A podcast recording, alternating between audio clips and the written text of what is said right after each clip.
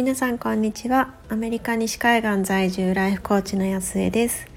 コーチングは自分が本当に大切にしたいものとつながること。自分が本当に叶えたい未来へと歩んでいくこと。コーチングで心を整えることが体が疲れたらマッサージを受けるのと同じくらい当たり前になって大切にしたいものを大切にして本当に叶えたい夢に進んでいき自分も周りも幸せにできる人を増やしたい。そんな思いでコーチングについてお話ししています。えー、皆さんこんにちは。今こちらは、えっと、3月の15日水曜日の午後の1時を少し回ったところです。でえっと、今日は何をお話ししようかなと思ってたんですけれどもあの昨日同じアメリカ在住のママさんであるみどりさんっていう方と一緒にあのインスタライブをしあのお招きいただいてしたんですけれどもその中で出たちょっと一つの質問についてあのか思ったことをお話ししてみたいなっていうふうに思います。でその質問っていうのが多分あの聞かれたことも多い方あのかと思うんですけれども、まあ、究極の質問っていうふうによく言われていて。えっと、もしあなたが、まあ、何かしらがあって植物状態になってしまったと仮定してで、えっと、病院に、まあ、いろんな機械につながれて横に横たわってるだけだっていうだけになってしまったっていうふうにちょっと想像してみてください。まあ、ちょっとねあのしんどい想像だとは思うんですけれどもその時にあなたはいくらもらえると思いますか？っていう質問です。あのいくいくら払わなきゃいけないじゃなくていくらもらもらえるです多分あの日本人の方はおそらく払うっていう方にちょっと意識がいっちゃうんじゃないかなと思うのであの一応お伝えしたいんですけれどもでそうなった時にこうパッと言える金額それが自分が存在しているだけでどれだけ価値があるかっていうふうに自分自身が信じているかその価値の大きさを表しているっていうふうに言われています。えー、と皆さんどうだったでしょうか？いや意外とねこれねあのもう植物状態だしだって入院してるし一日その何て言うんでしょう、まあ、個室になってるだろうしもしかしたら ICU かもしれないしでえっ、ー、とまあいろいろそのこうなんて言うんですかベッドベッド代っていうんでしたっけ個室代みたいなものとかその治療費とかいろいろいろいろかかるんでしょみたいななんかそういうねこう自分が払わなきゃいけない費用っていう風に考えちゃった方もいらっしゃるかもしれないんですよね。でもなんだろ考え方によってはこう、まあ、自分自身じゃなかったとして、まあ、例えば私の大切な人がもしそういう風になってしまったとしたらもうそんなのもう本当に、ね、あの想像すらしたくないんですけれどもでももし仮にそういうことがあったとしてもでも私絶対その人がいてくれるだけで本当に幸せなんですよね。だからそうやってそこにこう横たわってでもこうそこにいてくれる。っていうことに対してもものすごいこう感謝しかないっていう状態になると思うんですよ。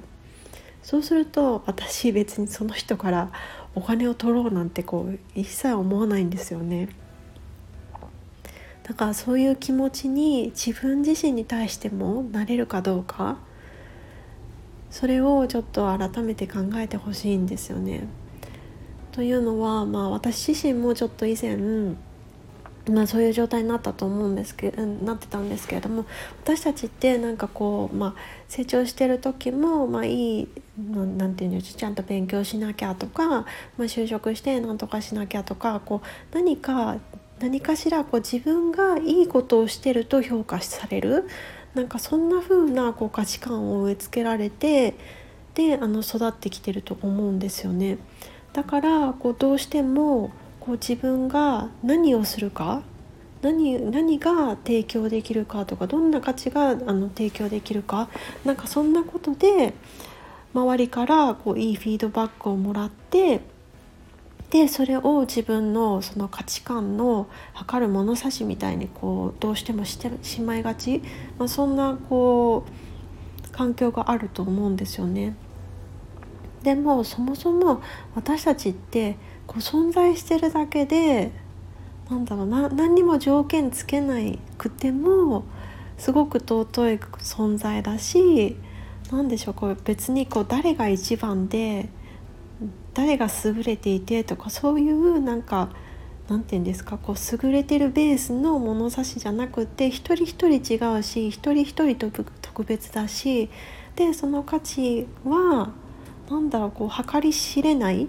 まあ、そういうもので本来あるべきあるあるはずなんですよね。べきっていうとなんかちょっと違うんですけれども。なんかそれをこう改めてこのこの質問って自分に対してその存在してるだけで価値が価値があるというか存在してるだけでいいんだっていうふうに自分に対して思えてるかどうか。なんかそんなことを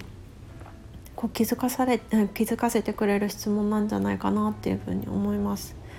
でなんかコーチングセッションとかもしていてよく思うんですけれども私はこれができないからダメなんだとかこうこうしなきゃいけないんだとかなんかそういうふうにこういろいろいろいろなんか自分がこう認められるためには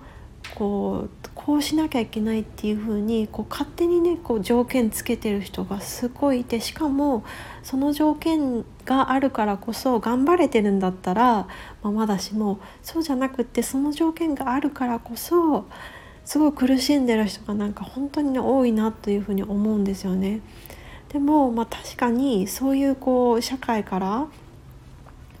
社会でこういうふうに言われてるからっていう中でこう経験で学んできたそんな条件かもしれないけれどもでもその条件をこう取り入れようっていうふうにこうしているのは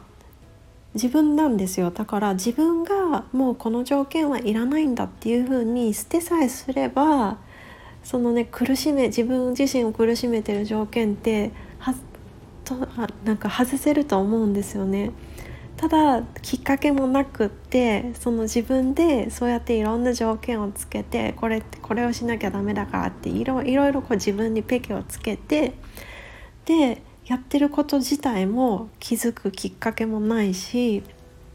で気づいたとしてもそれを自分自身が自分を縛ってるっていうことにも気づいてない。なかなかダブルで気づ気づかないところの中にこう自分で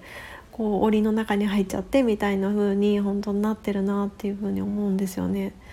だからなんかちょっと極端な例だし何て言うんでしょう3月って結構そういう時期ですよね私もなんか他の音声とか聞いていてもやっぱりその今回震災から12年経過したっていうことで結構なんかちょっと聞いてるだけでこう心が締め付けられるような話が流れてきてもうなんかちょっとうんいやもちろんね忘れちゃいけないっていうのはあるんですけれどもでもやっぱりこ